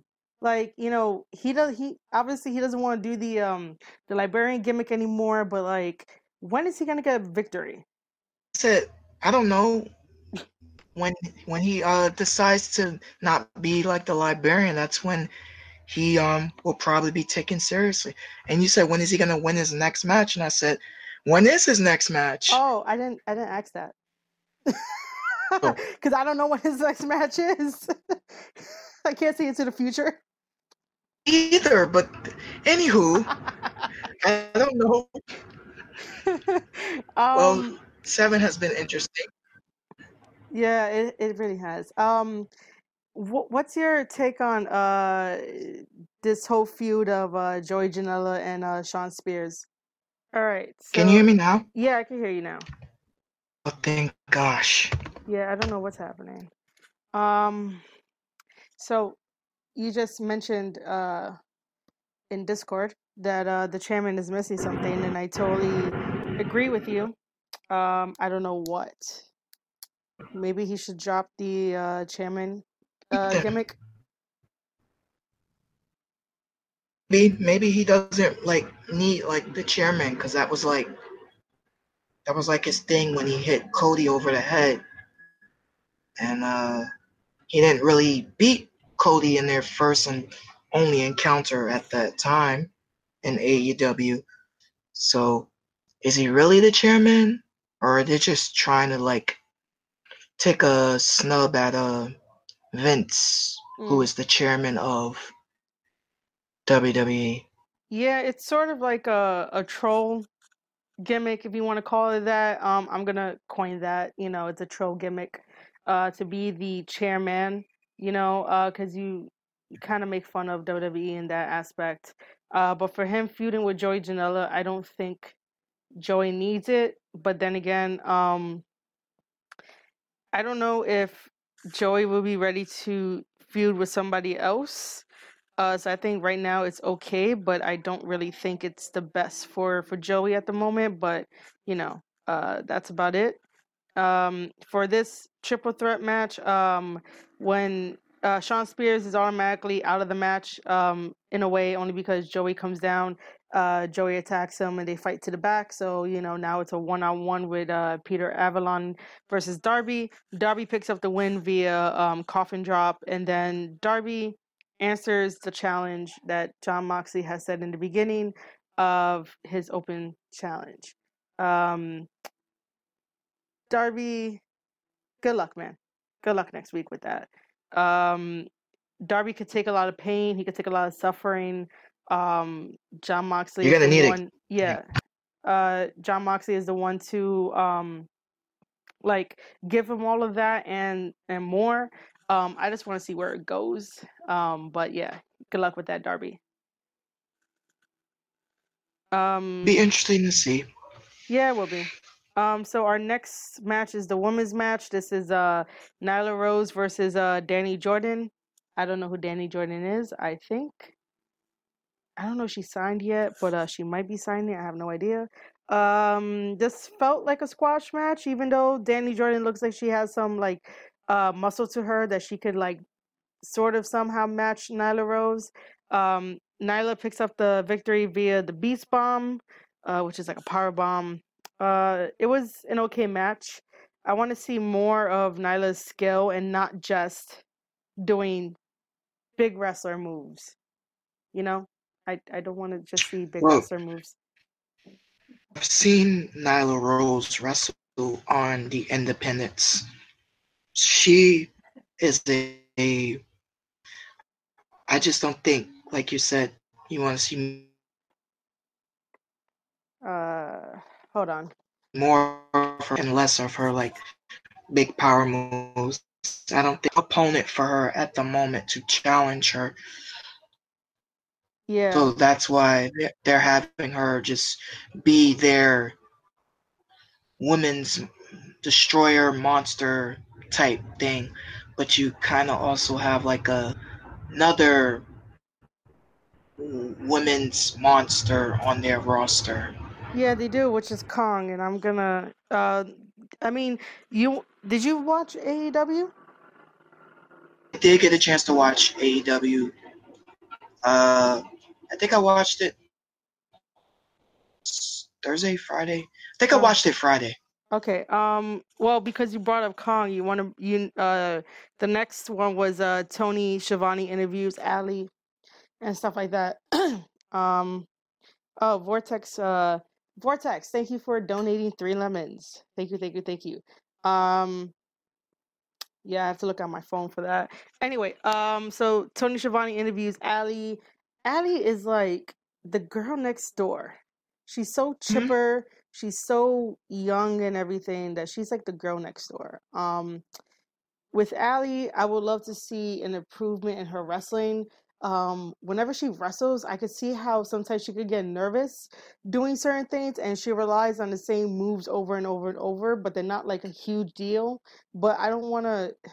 There, there's certain things that women wrestlers do that sort of like they do it because they're they're uncomfortable um sometimes or they don't want to hurt you know their their friends in the ring and I totally understand that in professional wrestling you shouldn't really be hurting anybody. You should be taking care of each other in the ring. But the way it's that all about what? Um taking care of each other, oh. protecting oh. each other in the ring. Safety. Yeah. Um oh. Cool Vortex, thank you. And no Ravage Lance, I'm not the new Jim Cornette. Stop it. Um the so, new Jim Cornette? Yeah, no man. way. Like, yeah, that's what Ravage Lance was saying. Like, no, no, no, no, no, no. Um. Anyway. Uh. But when Allie wrestles, I notice that she's uh tends to be a little nervous in her forearms whenever she does it. It's like it doesn't look right. Um. It and then she does the same sort of like back and forth moves and whatnot. Like we would have to like really dissect an Allie match for me to like get this across. But like I want her to be more confident in like her wrestling ability because obviously she's confident to be out in front of people she's confident talking on the mic she's confident with her um alter ego gimmick right because she becomes like an evil bunny right I don't know if she's still doing the um the evil bunny. That was in Impact. oh but but she did it though right She, um my my I don't point think she's. Well, even if we don't mean- see it in AEW, I'm just saying that she did another gimmick that wasn't like the girl next door gimmick. I'm just She had a very she had a very darker um yeah. gimmick. She, So she was in the uh she went to a different realm, so to speak, where she was not the nice girl next door. So basically my whole point is that she's uh she's very confident in like all of that aspect. I just want her to improve in like her wrestling to make me believe that when she's in the ring, she could kick ass no matter what and not like pull punches like so so so so so much. But anyway, um after like this interview, the lights go out. Uh Kong is seen standing on top of the um the stage and then like she, uh attacks Allie and Brandi, you know, uh takes a piece of her hair and it's a trophy. I am enjoying what Brandi is uh doing. Um it's something different. Um she's doing it with Kong. Kong is her like enforcer type uh wrestler if you want to say that. What happened? Bodyguard. Yeah, bodyguard. Yeah, yeah. I'll, I'll go. I'll go with bodyguard. Um, but yeah, uh, you know, it's that, and I, I like, I like this story unfolding. It's something different. It's putting the women on notice, and you could definitely tell like this has nothing to do with the men. So like this is their own freaking story, and that's like fantastic. Like they don't need um any type of the any of the men to like back them up to try to help with the storytelling all the women are doing like a phenomenal job with this, whether or not Brandi and Kong are like involved to take more hair pieces for uh trophies. Um now moving on to that. Don't- What? What happened? Go ahead. Oh, okay. Moving on to with that is the uh Jericho promo where MJF comes out too. Oh my god. Uh, Um you know, I said it before where like I I don't like MJF, but I like Sammy Guevara. Uh this promo was really good by MJF. Um everything that he said, everything that he did, he did the classic move of coming out with uh you know Cody Rhodes uh entrance and gassing yes. people. Um that's a very classic move in professional wrestling and that will get you heat no matter what. Um the way that he talks on the mic is really good. Um him and Jericho going back and forth uh, was really really good. Um, it felt like this was not planned at all. That like they played off each other. Um, and of course, you know Jericho using the one line of like, "This is how MJF got born." Oh my god, uh, that was Jericho, funny. Jericho is hilarious. Yeah, and then uh, MJF is like, "Who the hell is Hoovy?" And he was like, "Google it." yeah, damn right, you better Google that shit. Especially for all you Google it. millennials out there, Google Hoover Hoovertu Guerrero. Ooh, Um, him. I thought it was kind of funny that um, you know, uh, the commentators, uh, someone made a reference to the to the skit called "Who's on First? I don't know if you did. You ever see that skit? Oh, but I think I should to understand it. Um, you might have to watch it a couple of times. Uh, it's I watched that thing. I watched that skit at least three different times in my lifetime. Um, that's only because Ravage Dragon had given it to me. Um, you know, uh, when this podcast goes up, I'll make sure to leave a link of the uh, Who's on First skit because I cannot explain it, but you but it had the same feel of when Jericho and MJF was going back and forth with the whole um you know do you want to join the inner circle? Chris Jericho uh, Christopher are you asking me to join the inner circle? Like it, it has that feeling you know in a way. So I will link Okay. that for people to watch. Um it's it's really a classic. It's a it's a classic uh skit that should be watched by everybody. It's really funny. Um anyway after all of that, they both agree that the one person that you know they both hate is Cody Rhodes. Cody Rhodes comes out despite doctor's orders and like starts beating people up, but then he's so woozy that he gets beat up. And then this is the debut of I'm going to mess up this guy's name. it's Warlord, like Warlow. There's no Hello? D. Warlow. Warlow. War Okay. is Warlow. Okay. Is it cool. Warlow? Yeah, it is. It's Warlow. Warlow. There's no D in it. And I did say in a tweet that if I get his name wrong, I am so sorry. But it's Warlow. I don't know anything about him. I don't know if he's going to be MJF's new bodyguard. Do you think Looks that? like it. Yeah, right. It looked like uh, he was going to be MJF's bodyguard. Um, He was maybe. giving he was giving them orders. Yeah, he was too, and he took him kindly, which was kind of weird. Um, but uh, you know, does this mean that the inner circle kind of expands? You know, is MJF really in the inner circle if like they both hug after they say Cody Rhodes? Do you think so? Maybe or maybe now that he has um someone to watch his back, he probably feels like he doesn't need the inner circle, or maybe like he's in the inner circle plus the bodyguard, which is whenever um F is in trouble, he'll be around. Kind of like how um Jake Hager Yeah. is Chris Jericho's bodyguard. Yeah, probably. Um, it'll be an interesting story to unfold. Um, that was a really nice like segment to like slow down everything else like that. Um, Ravage Lands just put the link in the uh, D Live chat about the uh, skit "Who's on First because Ravage Lands is quick like that. Um, anyway, so moving on, we have a rematch that happens from uh, uh, Full Gear, and it is Hangman versus Pac. Um, you know, I've I've said it during our Full Gear uh, review that uh, Hangman versus Pac they have a very awesome chemistry together. They work well in the ring. Uh, I I like the fact that um, Jim Ross uh, said on commentary that uh, Pac was born angry. and now he's taking it out on people. I'm like, the things that these guys come up with, uh, sometimes it's gold, sometimes it's just like, are you guys serious? Did you just say that type of stuff? But um, I'll I'll run with it. Um, Pac, He looks angry yeah, every time. What are you doing? uh, Pac definitely looks angry. He comes out angry. Um, there was that one time when, uh, you know, on the WWE Network, somehow Bayley's car had gotten up to Pac, and uh, it was right along, and Bayley is like, "Hey, Neville," and then, uh, you know, at the time his name was Neville. Neville was all like, "Are you shooting for for Ride Along?" And they were like, "Yeah," and um, and uh, Neville was like, "Fuck right Along." I was like, "The fuck is going on?" Like, okay, cool, um, awesome. Like, some, what happened? I called them Evil Neville then. Yeah, yeah, really, yeah. Um, for some reason, because Pac is so angry, I want to be his friend. Do you want to be his friend? Because I like him. And if he's angry with me because I like him, I'm sorry.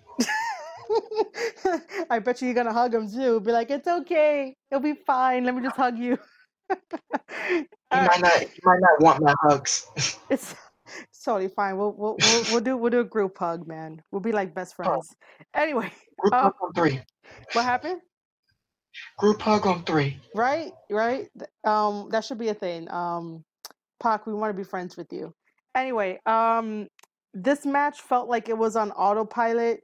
Um, there was nothing really uh spectacular about it. Like I wish that they wouldn't they didn't have the rematch so right after the pay-per-view, but I understand that they might have had to like fill a spot for the card for Dynamite, but like I wanted their match at full gear to stay the way that it was uh and then maybe like you know this this week rather than like last week this week they could probably have another rematch um the things i wrote down in my notes um that you know Pac wrestles like he never gets hurt. Like this dude like just goes 100% like he's fucking crazy. Um i did mention the autopilot thing. Uh hangman does the brainbuster to the outside on Pac and then like does later on he does the buckshot lariat which looks freaking devastating. And then uh sometime during the match like Pac continues to like stomp on Hangman's head and then delivers the black arrow and then does the brutalizer just to win and I was like why do you need all that but um I for any what happened Pac lost his match, so now he's angry and he's taking out his frustrations. Yeah, um, I know, but it's just like it's like that. That was way too much, but I, I get it why he did it.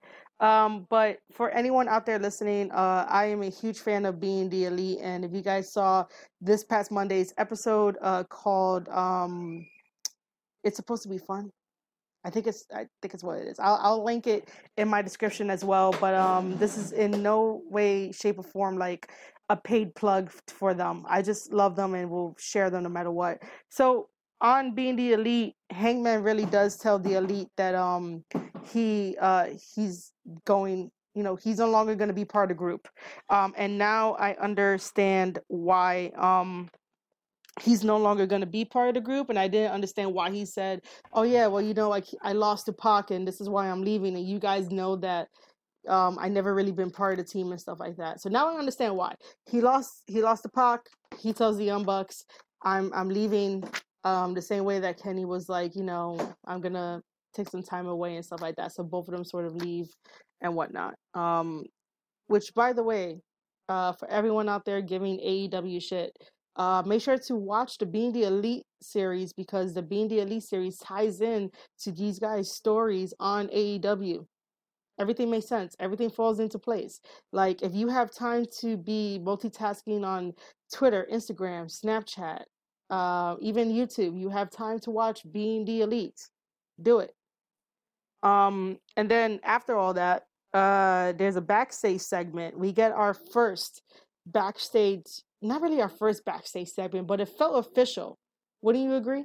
So i felt like this backstage segment was um official. I felt like um even though they had like tiny backstage segments here and there, but like you know, it just felt quick.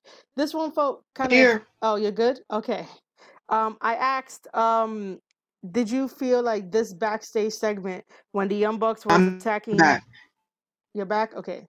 Um when the Young Bucks was attacking um Santana and Ortiz, did you feel like that was like an official backstage segment? AEW. You're breaking in I'm and just out, just so you know. I don't know what you said. okay. Trying to. I was saying that was like the first time AEW has done like a full backstage brawl, not counting the Omega and Moxley thing? Moxley. Oh, okay, Yeah, okay, okay. Uh, yeah, you're right about that. Yeah, yeah, yeah. Totally forgot about that one. I was thinking of all like the small little backstage segments that they had, like when, you know, Dustin got his arm broken and stuff like that, you know. Um, but yeah, you're totally right. I totally forgot about that one. Wasn't that in Uh, the parking lot? yeah, it was in the parking lot. You know, it's still considered backstage. It's outside. Yeah, it's outside. Outside, yeah, Yeah. outside. But like Um, the official, official backstage, yeah, I this one, count right? that one as the first one. Yeah, Yeah. Um, cause you know, you can still feel the animosity between the two teams and stuff like that. Um, I just thought it was a hilarious thing, uh, of that when um uh Santana threw Nick into the damn door and when the door opens is Orange Cassidy in the bathroom. Cassidy. What? Like, He was like, he just like, all right, I'm gonna let you do you. Yeah. I'm gonna close this door, yeah. and now I'm gonna beat up. I'm gonna beat up. I'm gonna continue doing what I'm doing. And plus, anyway, I I thought the like I think it's probably just the building structure. The building structure was kind of weird in the way that they had it, and I was like, who? It, it felt like a random bathroom, as if like they built it before the show started, and they were like, yeah, we're gonna do this spot. Like, oh, this is great. Um, and Orange, hmm? Cassidy just happens to be in that spot. Yeah, right. It just happens, especially with the wall, the way that it looked, and yeah, I was just like, did they just build this? But Orange Cassidy being there was like funny. This is how you know that they don't really take anything serious and I think that's what works for AEW because then it comes off fresh and natural even if they kind of recycle certain things but you kind of feel like you know this is cool you know I, I could cheer them I could boo them I could be like why is Orange Cassidy in the freaking bathroom like you know why is Why he was there he? yeah um everyone should bring signs on the next event and be like, "Why were you in the bathroom?" Imagine. That's probably gonna be a thing. oh man. Um, and then uh, you know, they battle out into the stage or whatnot, and then Santana and Ortiz powerbomb Matt through the stage, and then um, Matt is going to be taking some time off because he's hurt. Um, Nick is still hurt, but uh, this week, uh, meaning well tomorrow, AEW Dynamite, uh, Nick is going to be facing uh, Phoenix, um, which is going to be a very exciting match. Uh, I just hope that Nick doesn't get any uh, doesn't injure himself further um, because he's already trying to recover from uh, his leg uh, being hit and being messed up. So I hope that you know that doesn't go further. Um, I do want to mention, yeah, I do want to mention that like I still love the idea that the vice presidents of AEW are sort of taking like a back seat but they're doing it in a very smart storytelling way where we're not like you know, this is stupid. We're doing, we're basically on the edge of our seats in our feelings of like, oh crap, the Young Bucks are hurt. Kenny is fucking broken. Uh, Cody, Cody, Cody, Cody, Cody is a wild man. Cody is a wild man. Yes, he is. Um, but he at the same time pulls your fucking heartstrings and that is what is the best thing about the Rhodes family is that they're able to pull your heartstrings no matter what. Um, and even with Hangman, you know, um, I like Hangman here and there. You know, Hangman is a very uh, cool guy. Um, you know, he's hmm, I don't know. We should probably do like a spotlight analysis on Hangman that I could find the right words to describe him. But I I don't mind watching Hangman. I don't mind like you know hanging out with this guy. Like you know if I'm able if he's able to teach me how to ride a horse, i that'd be great. Eventually, I might want to end up getting his T-shirt that says cowboy shit because I thought that was a funny line. But um, you oh. know, he could pull your heartstrings. Oh yeah, he, he, said that. Yeah, he said that line at uh HOG when um He's he was one of the surprises. Shit. Yeah, he said that at uh, HOG during the uh, when he saved the Young Bucks. Yeah. And that bro. Gonna be doing some cowboy shit. At their last. Uh, oh. Hmm. Yeah. Um, but you know, all those guys, the way that they, that they're doing the storytelling is that early on they're getting defeated and they're putting young young guys over and they're telling stories rather than you know abusing their power because you know they have all the power in the world with the company you know? I love the fact that they're not doing that. I said they're not abusing their power. Yeah. Um all right so as, oh go ahead what? You hear me? Yeah i can hear you. Okay. Um, so the last thing that we're going to be talking about is the main event, which is uh SCU, which are the tag team champions of uh Frankie Frankie Frankie can't talk right now. Frankie Kazarian and uh, Scorpio Kazarian. Sky. Yeah. Uh, versus uh, Sammy Guevara and Jericho, and then Jake Hager is uh, you know coming out as the bodyguard, and then Christopher Daniels come out later. Uh, this was a really really good match. Um, even though Sammy was taking most of the bumps, and uh, Jericho came in and did you know what he need, needed to do, and him versus uh, Scorpio Sky is really good. Um, Scorpio Sky gets the freaking pin on Jericho. He does it inside cradle. This upsets everything. And uh, as a tag team, that puts a loss on Jericho and Sammy Guevara while it gives SCU a um, a leg up.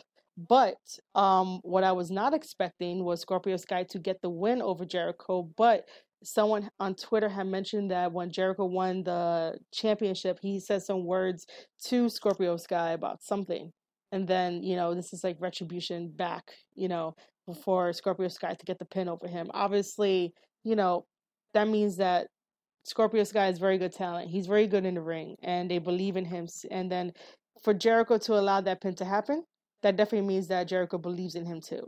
Um, was I expecting? Yes. Huh? Say, oh, I was, I was agreeing with you. I was yeah. say, oh yes. Anytime, if um Jericho is going to um okay. Belize and yeah, I can't believe that. I was breaking up. Yeah, you were. Um, but Uh, yeah, that um, you know, Jericho believes highly in Scorpio Sky for to let Scorpio Sky get the victory pin in a inside cradle, um, which was very interesting. Um, did I see that coming? No. I would have thought that, you know, Sammy probably would have uh, got the loss or yeah, that Sammy like if if it was the other way around that Sammy would have taken the fall only because I don't see the championships uh changing hands that fast. Um but for Jericho to get the pin, that says a lot, especially in storytelling. Um that means that um if Scorpio Sky ever wanted to, Scorpio Sky could be like, "Hey Jericho, I got that pin on you, even though it was a tag team match. You know, I still got a one up on you, and now I want to challenge you for the AEW World Heavyweight Championship." And that's where we're at. Um, those are the little tiny storytelling techniques that AEW does better than WWE, which is more for like long term um, storytelling, which I definitely love that. But those little tiny victories are seeds planted, so that way. Um, six months down the line, you understand why two people are there at that particular moment in time. True. Now, how will the El Champion um, handle his first defeat? Um, I mean, it's not on the line. I mean, I don't think uh, Jericho is gonna lose any type of sleep over this because it is a tag team loss is not necessarily like a loss to him and his uh singles uh career but um it's not really going to set them back. Um you know jericho just try to think of something creative to say and whatnot like he had a, the most surprised face in the world which you know um anybody would have because nobody was thinking that. Um so i don't think that he's going to lose any sleep over it I don't think so. He'll probably be like, it doesn't count. probably, right? Yeah, probably. Knowing him, right? He's yeah. gonna be like, Well, you know, I wasn't having a good day, whatever, you know, I had too much a little bit of the bubbly, you know, whatever, whatever he has. Much um, of the bubbly.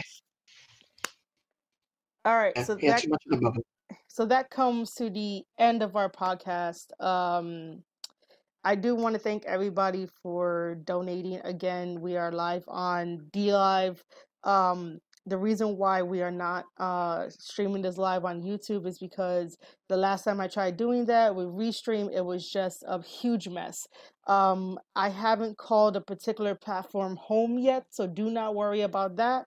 Uh, DLive is just a place that I know that people come and chat, and we have friends there too as well. But uh, once we start getting situated and I start looking around for other stuff and try to find a home, you guys would know. Um, just know that this Sunday it's going to be an impromptu uh, live stream. Uh, I won't necessarily be talking about uh, like wrestling shows, but I do want you guys to understand what the Square Circle podcast means to me, and of course to um, our panelists and stuff like that. Um, our panelists can join if they if they want to. They don't have to, but this is me showing you guys behind the scenes of like where you can listen to the Square Circle podcast, um, how you can uh, share stuff. You know, you don't always have to give a, don- a donation. Donations are welcome; they're not forced, and you know uh, looking at our website and stuff like that um, just to understand who we are. That's so that's what I'm gonna be doing for you guys on Sundays. Impromptu live stream. I'll tweet it out. Make sure you're following me at Marie underscore shadows um, on Twitter. Um, what else should I mention? Um, like I mentioned in the opening, we are on anchor.fm. Uh, and then through Anchor, it distributes our podcast to Spotify, to Apple, to um, other uh, platforms that are on there. We now just got castbox.fm, which you can listen to all six episodes, including this one as well. I will update our website so that you guys could listen to it on there. The sky's the limit. All we ask is a simple support that's all it is. Uh, sharing is caring. Sharing is free. Um, we do this because we're we have a passion about professional wrestling. Um, it started because I got upset at the ending of Hell in a Cell and just wanted to rant about it because in the history of Hell in a Cell, a gimmick pay per view, why would there ever be a stoppage? to therefore be a DQ. Why? Like there has on. never been never been in the history of a Hell in a Cell match before it was like a pay-per-view gimmick name where the opponent the bell to stop the match because the other wrestler was trying to incapacitate the other wrestler. That's never happened until 2019. Yeah. So, and this is why we're here. Everything. Um, so this is why we're here. Um, but myself, Epic, and Gio and Alpha Russ, we all enjoy wrestling as a whole, no matter what. So we're not always going to focus on the negative of professional wrestling. We will talk about professional wrestling as a whole and um, give the good, the bad, the ugly, and how things could be fixed. Um, just because we want to see this business, this business, uh, succeed and stuff like that. Um, on Sunday, I'll go into more detail about um, our plans for 2020 and beyond because I am thoroughly enjoying this and I hope you guys are definitely enjoying this.